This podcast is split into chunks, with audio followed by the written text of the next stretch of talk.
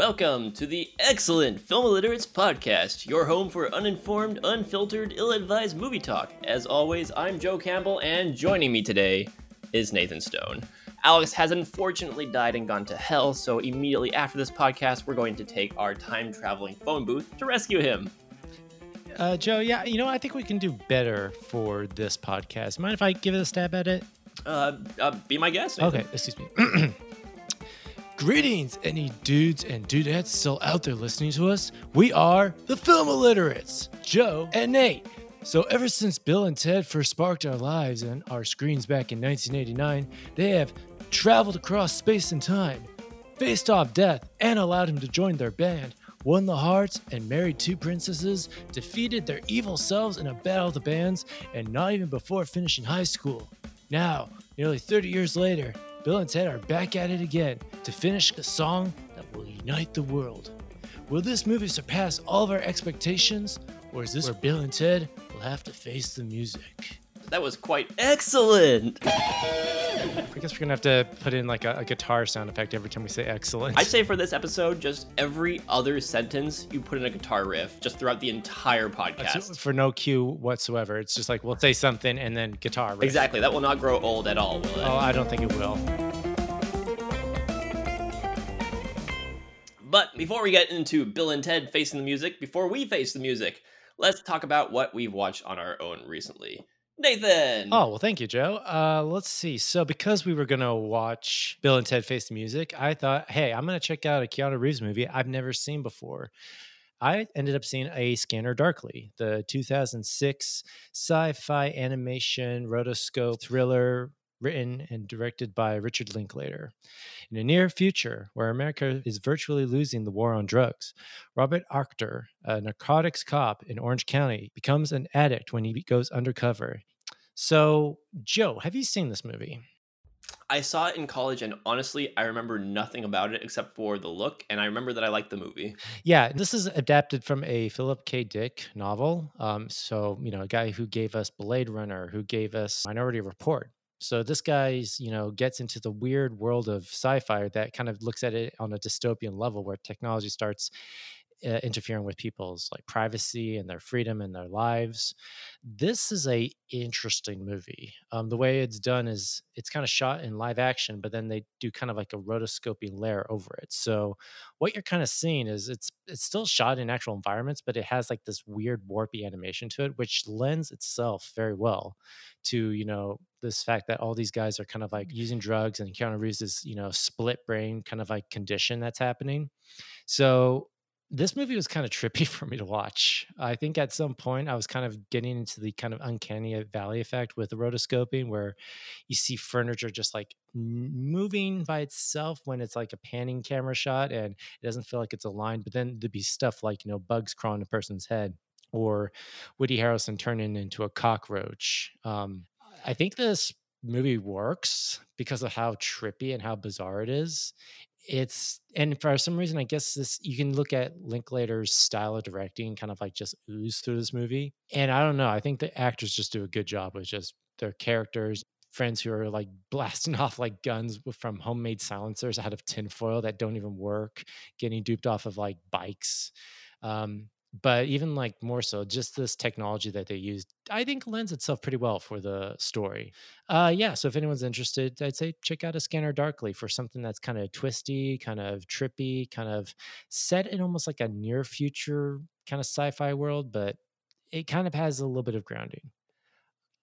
Uh let's see. Aside from that uh movie theaters had opened so I ended up going to see Tenet, the new Christopher Nolan movie starring uh, John David Washington. You lucky bastard. Oh, yes. Joe's kind of very much jealous because his theaters are not open yet. My drive in's open. They're just not letting the drive in show it. So, Warner Brothers, let Tenet be shown at my drive in. Hey, hey, you know what? Warner Brothers and Chris Nolan have been putting up a pretty strong battle for the past, like, was it two months trying to get this movie in theaters. And I don't know. I give him kudos because it's like this movie does definitely need to be seen on the big screen.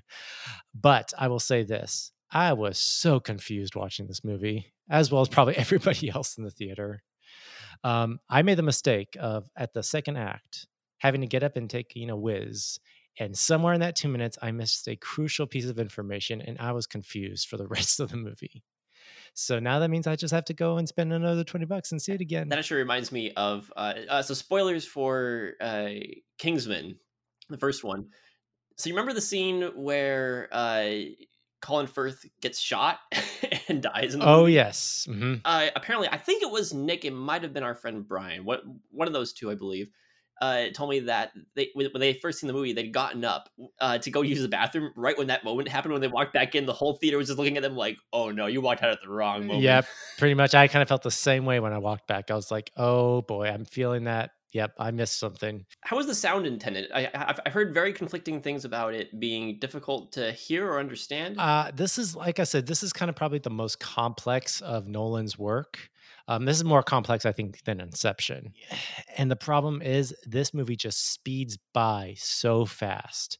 Of all the stuff that they're trying to set up in this world, there's no break period at all. So perhaps the sound I kind of think was a huge factor because, you know, I think they're trying to do the same thing that they were doing with Dunkirk with the soundtrack to try and build up tension. Okay. But with this, it's such a dialogue heavy story to try and set up what's going on, how this is working, what he needs to kind of complete in order to defeat the mission, or else, you know, X, Y, and Z. And you can't even understand that because they just like are hush talking it and it's just going by so fast. I don't know what it was. I think it was the editing that just made it just like kind of unbearable at times. So maybe I'll have to see it again, but it gives me faith that if Chris Nolan was to do a Halo movie, he could pull it off. That's all I'll say about that. well, I can't wait till I get the opportunity to watch it, which may not be till it, I don't know, hits HBO Max or video on demand or something. hmm And then just to finally top it all off, I uh, was over with some friends and we ended up seeing the new Mulan movie, which Ah. just streamed this weekend. I'm watching that tomorrow night. Cool. So let me give a quick synopsis. To save her alien father from serving in the Imperial Army, a fearless young woman disguises herself as a man to battle the northern invaders in China. So this is one of the many few Disney remakes. It is directed by Niki Caro and basically stars uh, Liu Yifei, uh, Donnie Yen, Jet Li is in this as well as the Emperor. I didn't even realize that until I looked up in IMDb and was like, oh, that's him. I, bel I believe he was offered to direct it initially too, and turned it down because he was busy. I think. Uh, but okay, Joe, not to kind of squash your hopes and dreams. No. This movie does not compete with the animated one. Well, I- I, mean, I, I'm not even necessarily thinking that, but I, I, I, I do hope this movie is good because I've, I've been looking forward to this movie for ever since it was announced. I think it's it's hard for me just because I'd like to not to spoil it for you, but there's something that they set up with Mulan's character which kind of completely changes the whole stakes of the first animated movie or even just the story of Mulan, which I felt is a big reason why a lot of, you know, girls growing up watched it, why a lot of girls like look to Mulan as like a great role model. They do something with this version that completely just retcons that everything else about the movie the cinematography the um, design the production the costumes was really good. I just think it was this this one thing that they changed about mulan's character and it completely just deflates it. So that's all i'll say. All right, well, have to see. I, I the, the, the reason I'm I'm really looking forward to this one is because I actually really like that they're dropping the songs, they're dropping Mushu and that kind of stuff. I, I I like all that in the animated version, but them kind of putting more of the focus on the uh seemingly putting the focus more on the war movie aspect, the kung fu aspect, kind of the mythological aspect. That's what really intrigues me because I want to see one of these live action Disney re- Disney remakes do something different. And this looks like this does something different, but it's also in kind of a style that I'm like. You know, I'm currently on kind of an 80s, 90s Hong Kong kind of kick right now. So this is this seems to be right up my alley. So that's that's fingers crossed. That's what I'm hoping for. yeah like i said i won't try to build it up but like there's some good stuff about it but there's also some stuff i think the original animated version was good and not to say i didn't mind that there were none of the songs in there from the original one or that they didn't have mushu in there even though all my friends were like complaining about that i was like i, I don't care i just Every like time I see someone online complaining, "No Mushu, no be man," I just want to like slap them over the internet. c- c- could if i gave you the power to do that joe would you do that for me for anyone Absolutely. like thank you Um, and that's it. That's all I've watched. Alrighty. so first off, uh, over the course of the last few weeks, our buddy Nick and I have been doing kind of a virtual movie night every once in a while. Uh, and we've been working through the RoboCop trilogy, which I, have seen plenty of times before, but I, I haven't watched them all back to back in quite a while. So, I mean, RoboCop 1, I've seen many times. Fantastic, perfect satire. RoboCop 2, I am I, I I'm quite a fan of that one. It's kind of a darker well not not not not a darker take, but kind of a more bitter take on the the series. It loses a little bit of the satire, but it's more of kind of a pulp film with this you know you know this this little kid spouting f bombs and eh, take take you know taking over this drug empire and you got what is it Tom Noonan I think who plays this kind of spiritual drugged out cult leader. ah, when he shows up like that, I'm like, I kind of thought the movie just kind of like went on a different level for me. It was just so wonderful. Yeah, it's it's it, it's not on par with the first movie, but it's still a really fun pulpy ride.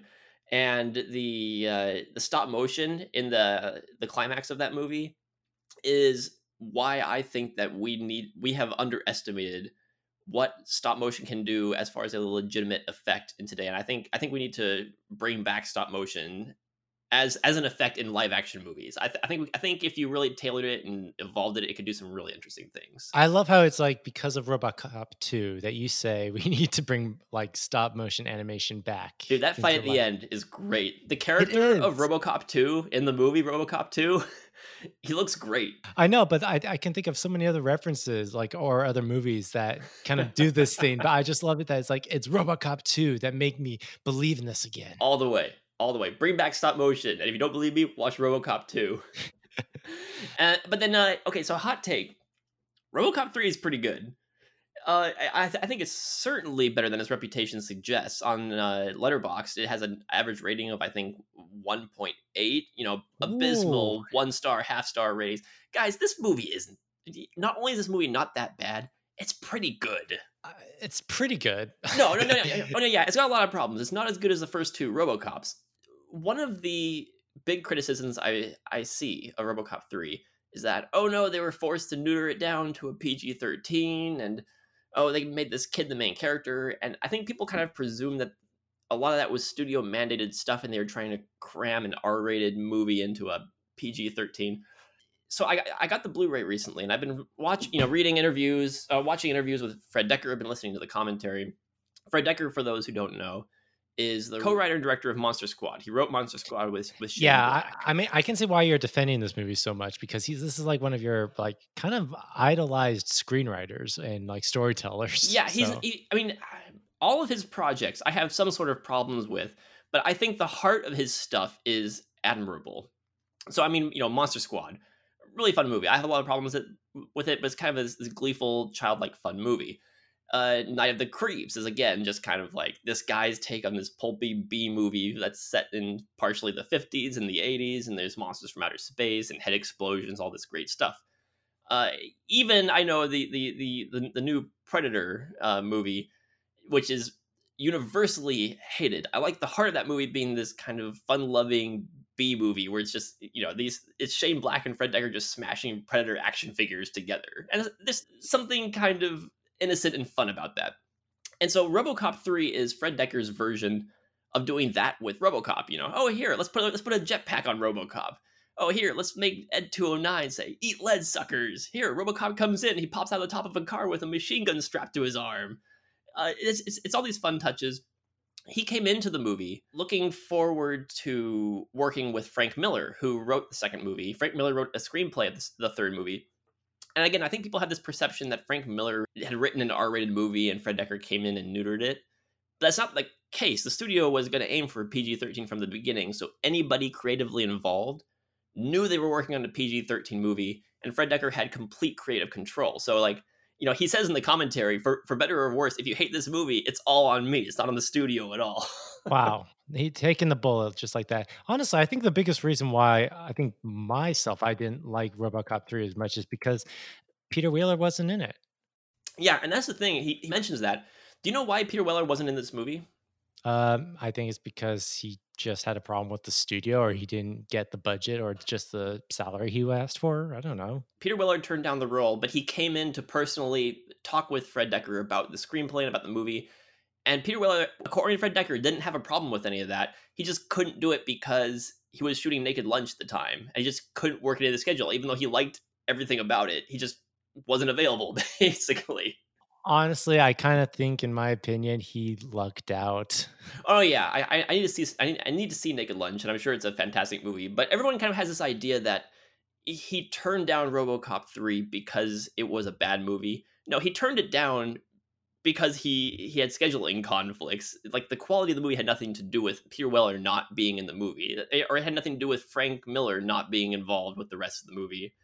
As far as I know, everybody involved was on board with this vision. It just the vision didn't turn out to be the sort of thing that most people wanted. But for for, for my money, I mean, it, it, it is a lesser movie than the first two, but it is it is it is a fun movie. It's it's got this you know the the kid being the main character apparently was Frank Miller's idea initially, and that carried through, and it fits kind of Fred Dekker's sensibilities of we're seeing RoboCop next to this this little kid, and we got this whole family dynamic coming apart and coming back together again. Yeah, yeah. Re- rewatch RoboCop three sometime and just just look at it as just kind of a kid in a candy store having fun with this this franchise. You know, I know, yeah. And honestly, this was like made with like just half of the budget that the first one had. So, you know, give him kudos for just doing what they can on a 22 million. Oh yeah, I forgot. Shane Black is in this movie too.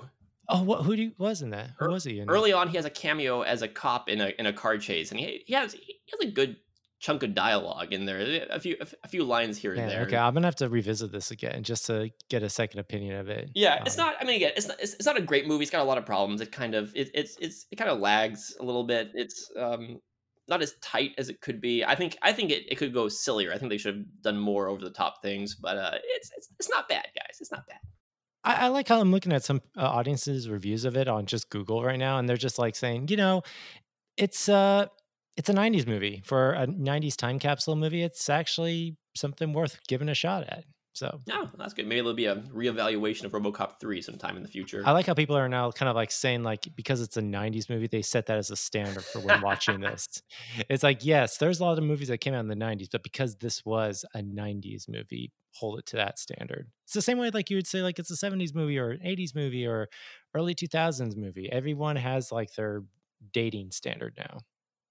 Uh, and then finally, I've I started watching The Boys. Season two started this week. The, they dropped Amazon dropped the first three episodes. Uh, Nate, did you watch season one of The Boys? Um, I started getting into it. Uh, I think I still have like maybe half a half the season to go through, but I'm I'm liking it so far. I like a lot of shows out there. You know, I, I watch Westworld. I watch Barry. I'm currently watching Lovecraft Country, as I talked about in the last episode, or Raised by Wolves. The Boys is probably one of the few shows that I get really excited for, though. I mean, when season two came out, I thought, oh man, I really need to watch the next three episodes. I'm really hooked on this show. I think it is because it it does you know, you know I use this word too much, but it does take this kind of pulpy view of, of, of everything. You know, the gratuitous, over the top violence, kind of the, the shock value stuff, but it's not there just to shock. I mean, that's partially why it's there, but also I think this show has some really interesting things to say as far as looking at capitalism today in our current society and how everything is staged and especially in the hashtag me too movement how you know why why some people wouldn't come out with these allegations before and how they are manipulated and just how you, you, you know the, the, the whole thing with uh there's one superhero character who is outed as a sexual predator in the first season and people complain that they either make him too relatable as in they dig into really his psyche and show like why he does the things he does and kind of pick him apart and make him a real human character or there are other people who don't like how nasty he is because they're like oh he's such a cute lovable guy. Why do they have to make him a sexual predator?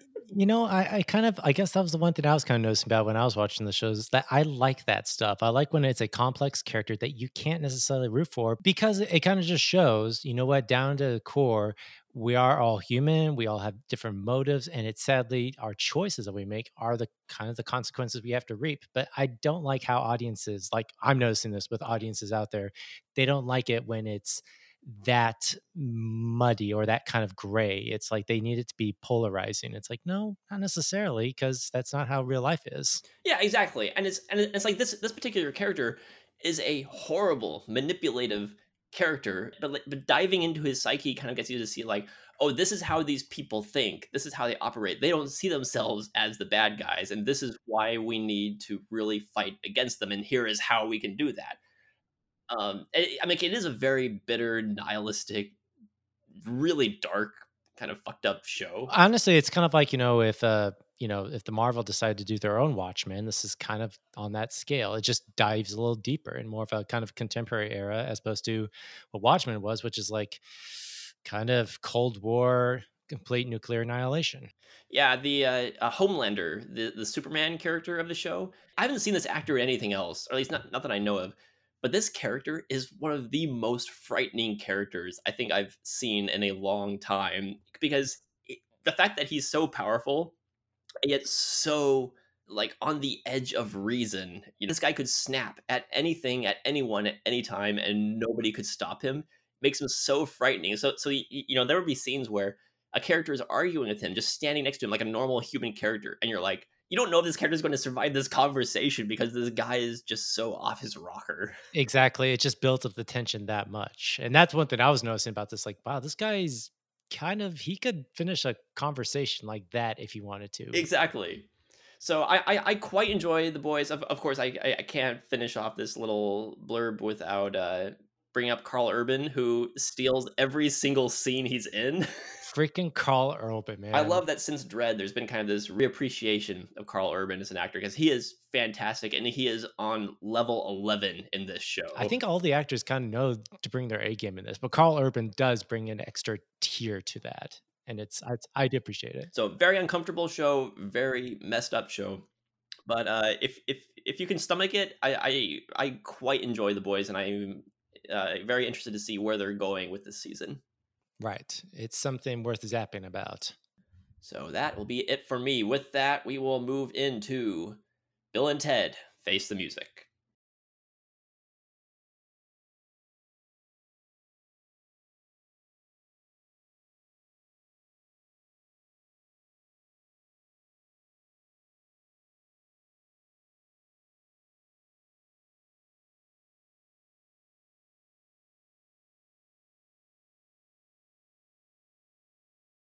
Alrighty, so Bill and Ted face the music. Uh, Nate, what did you think? Initial thoughts.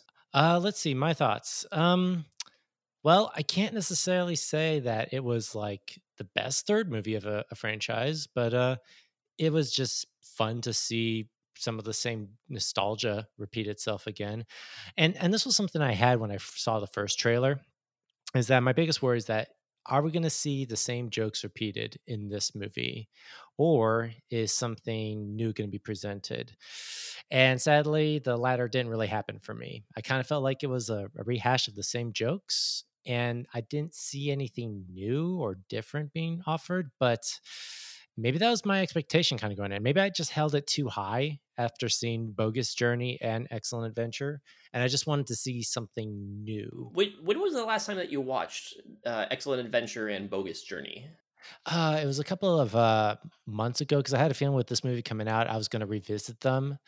Um, I like Excellent Adventure. I think it's a fantastic, just 80s piece. Um, just a lot of just the scope with Bill and Ted being introduced as like these two slackers, just rocking out and just trying to pass high school and somehow they come across this time machine booth and go back in time and bring Joan of Arc and Billy the Kid and Socrates into uh, their present day and age and seeing how they're interacting with the modern world was great. I love that stuff. And then Bogus Journey, it's like it kind of gets a bit more into like this, you know, afterlife, you know, our meaning and our existence and I don't know, them facing off with their evil selves was kind of funny. I like the, how they just like, oh, hey, Bill. Hey, Bill. How's it going, Ted? How's it going, Ted? And I just like that kind of stuff, like just seeing how two guys like this would act. And I don't know, this movie was kind of, it spent a lot of time just rehashing those same jokes. So so I re rewatched Excellent Adventure and Bogus Journey probably within the past couple weeks before before this movie came out. Going into it, my biggest concern was that they weren't going to take it in a new direction. And the reason that concerned me was because each movie has its own very unique identity conceptually. Excellent Adventure is a time travel movie. Bogus Journey is a supernatural adventure movie. And I was thinking, oh, I'd like to see what kind of concept they'll come up for the third movie. And the trailers showed a lot more. Oh, they go to hell again. Oh, they're doing more time travel, collecting historical figures. So that was one. That was one of my two biggest worries about going into this movie. My second biggest worry was about Alex Winter and Keanu Reeves stepping into this role again after what 20 30 years yeah, a long time. Especially, yeah, especially after Alex Winter. I mean, he's no longer an actor. He, he, he hasn't acted in a very long time. I think I think he works behind the scenes on some other movies. I'm, I'm not quite sure what he does these days. And Keanu Reeves is so far removed from that character type. You know, you know, he's he's John Wick now. he doesn't play. He hasn't played the kind of whoa character in a really long time. And so that those are my two biggest concerns going into this movie. Uh, Nate, I've seen this movie twice now and I love it. so you managed to see it two times. I went to the drive-in twice to see this movie. First time I went to go see it by myself, and then we got my sister to babysit, and Kate. I took Katie to the, the drive-in so she could go see it too. So I need to ask you then, like, what is it about this third movie that just sparks with you? Like, do you think it does do that, um, go in a different direction, or is there something like it's more of just like a nostalgia piece? So no, and and yes. Okay. so th- this movie doesn't do anything new. Well, almost doesn't do anything new conceptually. It's it's more of a blend of the first two concepts. You have the time travel, the gathering, the, the historical figures, and you've got the supernatural stuff. So they kind of just revisit elements from the first two movies. Mm-hmm. There's hints of a third element that I really liked, and if I was writing this movie, I would have gone all in on that as the hook, which is Bill and Ted meeting up with alternate versions of themselves, just Rick and Morty it, you know? Because mm-hmm. to me, those are some of the best parts of this movie. And I guess I should say now, spoiler warning for the movie. I'm sure Nate and I will be talking about all sorts of different points of the movie. We're going to be going into spoilers at, at right. some point. So, fair warning spoilers for Bill and Ted Face the Music uh, going out here forward. Uh, so, I mean, for instance, Bill and Ted's specifically, their story going into different points in the future, meeting up with different versions of themselves. Those were the highlights of the movie for me. I loved every moment of that. With you know, future versions of them are being dicks to themselves, and it just kind of you, you know, of course, they're they're they're trying to get away from the responsibility of having to write the song that will bring together the universe and save the universe. So those are the highlights for me. The rest of the stuff, though, I found I liked, even if it wasn't unique. So, for instance, the subplot with the daughters going back in time and trying to gather up historical musicians to make a band. Yeah, it's a rehash of the first movie, but I like the actresses. Uh, Samara Weaving is always great to see these days. Yeah, I was going to say, like, you know, th- this is like, you know, this is her coming off of like Ready or Not. And I'm like, Okay, so she's definitely gaining a footing in like, you know, this kind of kind of bit almost like these nostalgic pieces. Like I guess Ready or Not is kind of a bit of a nostalgia, like, you know, slash him up kind of, you know, movie. And this is like, you know, it's an 80s like homage. So um also Brigette uh Lundy-Paine, who plays uh, you know, Bill's, you know, daughter, is kind of fun to watch as well. Her doing mm-hmm. the whole deep voice and totally just owning the Keanu Reeves persona. That was kind of fun to watch. Yeah, so so I like them as characters, and there were moments in uh, in their time travel adventures having uh, uh Jimi Hendrix jamming out with Mozart it's such a fun little pure moment of just it, it, it's it's unique. I mean, the concept is the same as the first movie, but it's a unique moment in this movie. I, I like how Mozart was like getting kind of a little angry because he thought he was like performing an original piece, and seeing and hearing Jimi Hendrix yeah. kind of like almost like basically dual banjoing it with him, and he gets so frustrated. He's like, "How dare you steal my music?" It's it's it's a great moment. Actually, I was gonna say the one favorite moment I had of this is when Kid Cudi comes into the picture, and he's a quantum physicist. and I'm like, where did this come out? That was actually my favorite joke in this whole movie. probably my favorite joke in the movie, and this, and this was I when I went to when I, went to, when I went to to go see this with Katie, she laughed probably for about five minutes straight, just right after this moment. Was at the very beginning when you find out that Missy had married Deacon. It's just it's the perfect payoff to a joke that they've been building over the past two movies. Dude, that's your mom. the fact that this character married both of their dads, and then who is she? Who's she marrying the next one? Oh, of course, the son, yes. the younger brother. I know. It's and Bill and Ted are there, and they're like, "Yeah, so we're here to kind of like toast your guys' wedding. You know, it's kind of like she was both of our moms, so." And it makes my dad his own son. That was pretty good. I'm glad they kind of threw that in the very beginning. It did kind of set the mood for the whole movie. The weakest subplot for me was probably I mean well I mean it's not even really a subplot, but with the the whole thing with the wives going time traveling into the future to find different uh find a future where they where they are happy happy with Bill and Ted. I mean, I didn't quite fully understand it. I'm not quite sure exactly why it was there. I get I, I guess it was there to give Bill and Ted motivation to bring the world together so that they could save their marriage because to put their marriage in jeopardy. But it, I don't know. I don't know. It's kind of, kind of a weaker aspect, but it was worked to a degree. I mean, the only reason I can see like why that was even just like set up was so that at the very end, all um, you know, of the families, you know, the wives, Bill and Ted and their daughters can be at the same place at the same time. That's that's the only reason why I could see why this was set up. Yeah and then the uh, the future subplot where the wife of Rufus is trying to kill Bill and Ted. I mean, it kind of just felt like another subplot thrown in there for the sake of having another subplot. That, that felt like the the bogus journey version of the writers trying to put something in there, you know, with the the, the killer robot because you got in the first movie you had the killer robots, you had Station, you had all this weird, crazy, wackadoo stuff in Bogus Journey, and this felt like they were trying to put a little bit of that into this film, and plot wise, it didn't quite work for me. Right. Yeah. Like I said, that was like the biggest problem I had with this movie. And here's the thing doing something like where you're repeating the same formula or the same jokes for like 30 years is it can work. But when you do it like on that kind of level, it just loses its steam. And it's like I'm not even sure if it was worth putting that in there. Yeah, the uh, the guy who plays the robot, Anthony Carrigan. Mm-hmm. Have you seen Barry? I have actually. I've watched a couple of episodes, and I think he's good in that one. He's fantastic in Barry. I I, I think he's good in this for what he's doing. Um, the the robot as on on its own, it's he he's the source of any cringy moments I had in this movie.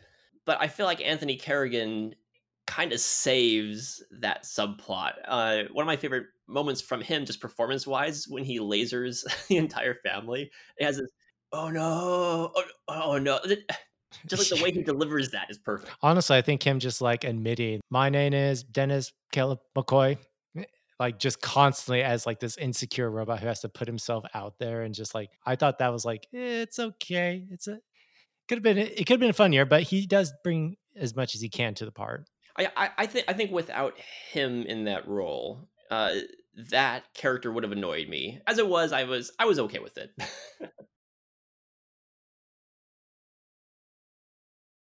So, Joe, you you were talking about how each of the movies kind of does something different. You know, Excellent Adventure is a time travel movie. Um, the second movie is a supernatural movie. I think the third movie, if, if it's not a mixture of both, there's this existential element to it. I think Bill and Ted are kind of like trying to come to terms with like, you know, what legacy are we leaving behind? Throughout the beginning, they're trying to figure out like we're supposed to write the song that would unite the world, and 30 years later, we're still banging our heads in the garage over it. And and throughout the movie when they're kind of like traveling into the future to find the song and steal it from themselves there's a lot of this uh you know coming to terms with their existence you know what kind of life are we leaving behind? You know we spent our lives thinking we would be great doing Wyld Stallyns and that didn't work out. You know we were hoping to you know marry these princesses and live happy fairy tale lives and that didn't work out. So there's this existential element and I almost think the movie's trying to put that in. And I saw those moments when they shone through. And it also plays into the very ending with like what, you know, the conclusion is. Um, I don't know. Were you seeing the same thing? Yes, and I think part of that also ties into my second concern, which was Alex Winter and Keanu Reeves coming back to these roles. because they are playing uh, slightly sadder versions of themselves, just sadder, more tired versions of themselves, because they have been trying to make write this song their whole lives and they haven't come up with anything, and then now all of a sudden they're put on the spot at the last second. I think that works to their advantage. I, I think Keanu Reeves, especially because he he isn't the same actor he was 30 years ago. I think coming into this from kind of a more grounded existential level works in his favor as a more dramatic actor today. Uh, and Al- Alex Winter, I thought he was fantastic coming into this. I mean, he it's it's like he stepped off the set of the older movies and just kind of aged up the character a little bit and came in. So I agree with you that that I, I think that that that this movie does kind of make it a little bit more existential and makes it more about the characters literally finding themselves in some cases and kind of realizing what their ultimate role in the universe is and that that was nice. I know. I mean, this this being Bill and Ted is not going to get too too grounded or too. No, it's not going to too deep with that. But no, like I think what the conclusion it comes to is, I think I called it. Like, oh, this is what's going to happen. But they need to go on this journey to do that self realization. I will say the uh, the scene with them meeting up with the older, like like the on their deathbed yes. themselves mm-hmm. was a great. It was on the one hand, it was a very heartfelt, real, tangible moment and it was also very very funny. Oh yeah, no, I think it was very funny, especially like there are some nice boys. I just like I, I I'm I, am i am sorry I wasn't there for you. No, you never let me down, me. Uh yeah, like like that kind of stuff I liked. When those moments came in and even like okay, like early in the movie when they're in the garage and they're trying to write the song again, it's like, dude, I'm thinking about sending my uh, Les Paul, man. It's like that realization of when like we have to put our past behind us. You know, that was us when we were younger and we have to move forward. And him just like saying, like, I need to sell my Les Paul. I'm like, that's I like those little dramatic moments. It's kind of like a little like wake up call for them to say, like, you know, what have we been doing with our lives? And it was like it's those moments I was like, man, okay, I was not expecting that punch in the feels, but oh, wow. Yeah, which is also interesting because that would be one another thing that I, w- I would be worried about in a modern day Bill and Ted movie is that the Bill and Ted movies historically haven't been about kind of serious self realization. They've been just very silly romps. You know, Bill and Ted are caricatures of characters in the first two movies, and I would be worried in in, in any other hands. I would be worried about them trying to make the characters too serious, too grounded. Oh no, Bill and Ted are two cardboard cutout cartoons. We need to make them real, tangible characters. And I like that this movie has some of that, but it doesn't overwhelm the movie. They they they, they never become kind of depressing characters. They become a little bit more real. But they're still the the old cartoon versions of themselves, which I appreciated. Yeah, I think actually one thing that lends itself to this is the director, uh, Dean Parisot. Perso. I think that's how I pronounce it. It's the guy who directed a uh, Galaxy yes. and Red 2. Um, and I don't know, he has this good sensibility of like knowing the genre picture that he is directing and what audience this is for, but bringing that kind of sensibility and that sensitivity and that kind of sentimental value to it. So I think he did a good job with that, knowing that he's never really directed a Bill and Ted, but each movie has had a new director as well and it yeah, shows. But it's, but it's had the same writers as all all three True. have, have, had the same writing duo, who are the the two guys, two guys who created Bill and Ted as characters. It's, it's been interesting. I got so I got the Blu-rays for the first two, and I've been watching some of the commentaries and again the behind the scenes stuff. Mm-hmm. And the writers were talking about how Bill and Ted as characters originated from, I think it was like a college improv mm-hmm. class mm-hmm. or an improv open mic night sort of thing, where they just kind of made up these characters on the spot and and played them themselves and then when they were got, got the chance to write a movie, they wrote a movie starring these characters they had made up, and they've been behind all three movies. So it's really their movies at the heart. And coming bringing back Keanu Reeves and Alex Winter, they've kind of adopted the roles to themselves now, which is what everyone knows them as. So it's exactly. really interesting. They've been, it's been, it's been the same two guys behind the entire series. Yeah, and you can feel it in the writing. Like, you know, they've tried to carry that through even up until this point where they're at in their age and their story. It's like, yeah, you can feel it's still there. So one thing I'm I'm very appreciative. I, I will say uh, another criticism I have of this one is the the kind of cheap look of some of it. Yeah, I was. I'm thinking I know what you're talking about, like all the CGI effects and just how everything feels like it's kind of done in a green screen room. Yeah, so I was a little bit worried about that going in, knowing that everything is very CG heavy, and especially in Bogus Journey, there's a lot of really creative set design and character, you know, animatronics and character work and right all that kind of stuff. This one did have a little bit of that. Oh, they're just walking around a green screen with a giant CGI background. Exactly. You know, like when they go to the future, mm-hmm. especially. Mm-hmm. Or even like, you know, I guess like, you know, one of the things that kind of happens is like as uh it's getting closer to the point where they have to play the song and time and reality are splitting and people are being dropped in different dimensions and such. It's just like people are being dropped and it's like, oh, you can totally tell that that was an actor on a green screen just like put somewhere in the background. Like the lighting just has that inconsistent look. Yeah, I, I will say, as far as that that finale is concerned, I did appreciate that when they save all of space and time, there's these kind of sparkly animated effects around them, and those did those did look kind of more old school animation type. I mean, I, I mean, I'm sure I'm sure that they were CG, but but they kind of fit in with the Bill and Ted aesthetic from the first two movies, which is kind of they're surrounded by all these sparkles and stuff. Sparkles, man. Whoa. Whoa. And, I had to um, throw that in there. We had to get some kind of guitar riff in there somewhere. Exactly. and then the um uh was it Dennis McCoy? Dennis Caleb McCoy. Dennis Caleb McCoy. I mean, he looked cheap and janky, but I think that's kind of why I liked him is because it is it is an is clearly an actor in a cheap and janky kind of uh looking effect. mm-hmm. Actually, no, I'll admit one of the things I did kind of like in the when they meet Death again, and Death is kind of like this guy who still holds his grudge. I'm like, you kicked me out of the band. You know, I had a bass riff that was like, yeah, but it was like 15 minutes long. Nobody wants to hear a bass riff that long, dude. I, I don't know. Bringing him back was kind of like I, I was worried that this would be a joke. Like, oh, do we need to bring Death back? But it worked somehow it worked. I was just so happy to see William Sadler come back into that role. Yes, and when he's like trying to talk with Dennis and was like, I can do some dance moves if that helps. Yes, why don't you go practice over there? No, yeah. So, so, so I, I really enjoyed this movie. I mean, on the scale of the first three movies, I, I mean, it's probably my least favorite. But th- at this point, it's that's really, you know, it's it's it's it's not by a whole lot. You know, it's kind of nitpicking for me at that point.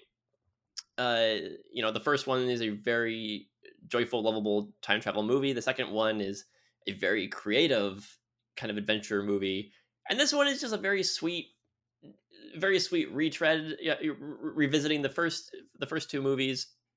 Uh, and then it ends in a, it ends on a really nice note. It is very abrupt, but it's you know that that song that saves the universe moment. I, I just kind of got the warm fuzzies. Like, oh, it's all coming together now. Yeah. Um, should we get into the ending and you know kind of what the big reveal is at the end? Yeah, sure. Uh, so as it's kind of revealed, like you know, they're told in the very beginning, like um, Bill and Ted, you guys were supposed to write the song that unites the world because we refer to your last names, Preston and uh, R- Rogan, right? Preston Logan. Preston and Logan. What they didn't realize it was the daughters, Preston and Logan, their daughters, who actually helped write the song. And so there's this overall message of Bill and Ted thinking our legacy weighs on this song, which really their legacy was them being fathers and bringing two daughters in the world. And I don't know. I think that's where the whole existential part comes in. It's like, what do we leave behind when we feel like we haven't done anything with our lives? It's it's their kids. And I, I don't know. That was kind of like a nice little like I kind of called that that was going to come up, um, especially like you know when you have uh you know uh, Brigette, uh, Maine and Samara Weaving in these roles is like they're going to play some part in this. And I kind of liked that message because it made them feel like, you know what, even if we didn't do anything big or meaningful with our lives and Wyld Stallyns didn't turn out the band we wanted, hoping it was going to be, we brought two daughters to carry on the legacy. And I'm like, oh, okay, that's nice. Yeah, yeah, it's it's, it's nothing profound, but it's it, it was it was sweet. It was cute. I liked it. Yeah. So obviously, that's a spoiler for Bill and Ted. Is it's their daughters who save the world. Also, listening to again the commentaries for the first two movies, one thing that the writers kept mentioning was how they cast uh, Rufus with mm-hmm. George. You know, George Carlin played Rufus, and he he couldn't come back obviously for this right. one. But uh, they were saying how he's kind of the straight man of the first two movies. I mean, he's from the culture that was raised on Bill and Ted, but he is a very kind of down to earth character. You know, there's nothing over the top or exaggerated about him. And I think, if anything, this movie needed something like that. I guess the princesses are the closest we get to that, but they're barely in the movie. Uh, and and the only reason I noticed it was because Kristen Kristen Schaal plays Rufus's daughter in this one. Yeah, and I kind of noticed that like, oh, they got an over the top comedian to play this other role, so you kind of lose the straight man element.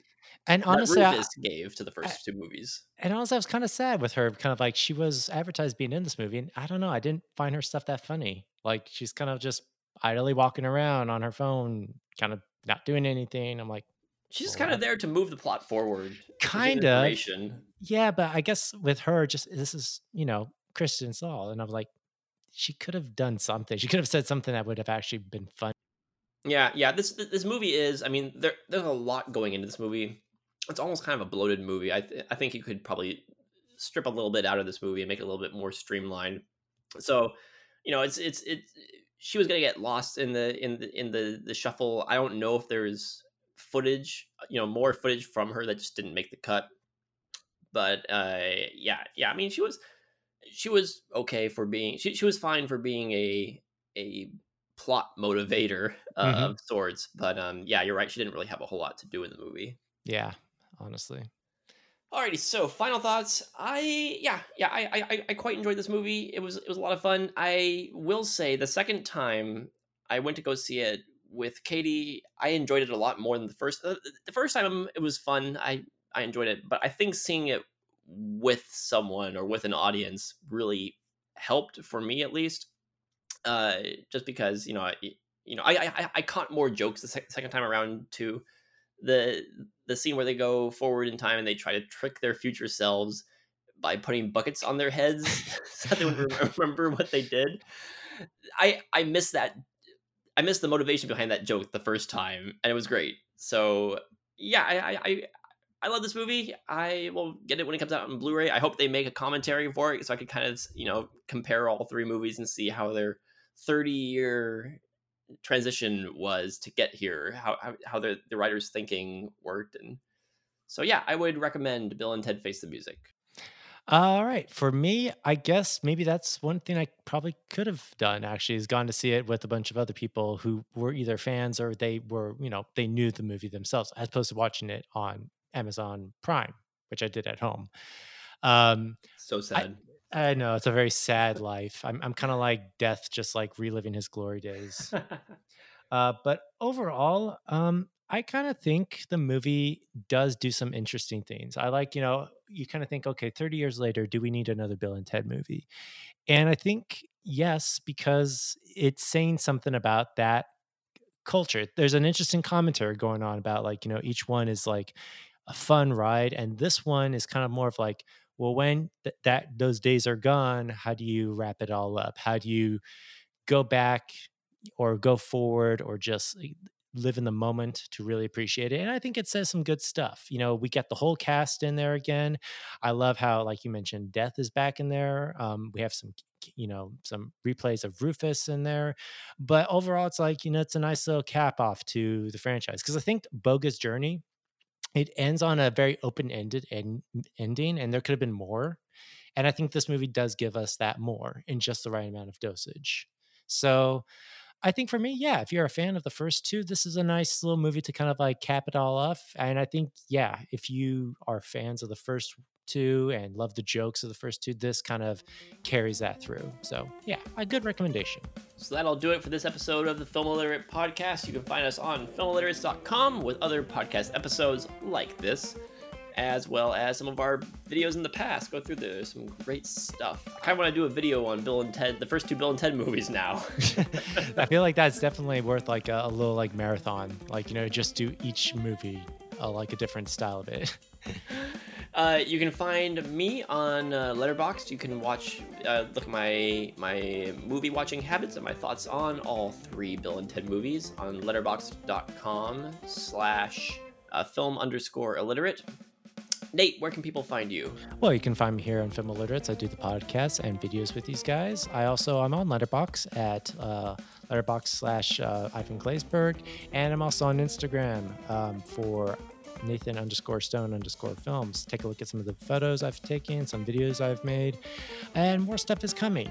So stay tuned. And of course, you can also find us on twitter.com slash film illiterates. Keep watching movies and keep it easy. Station!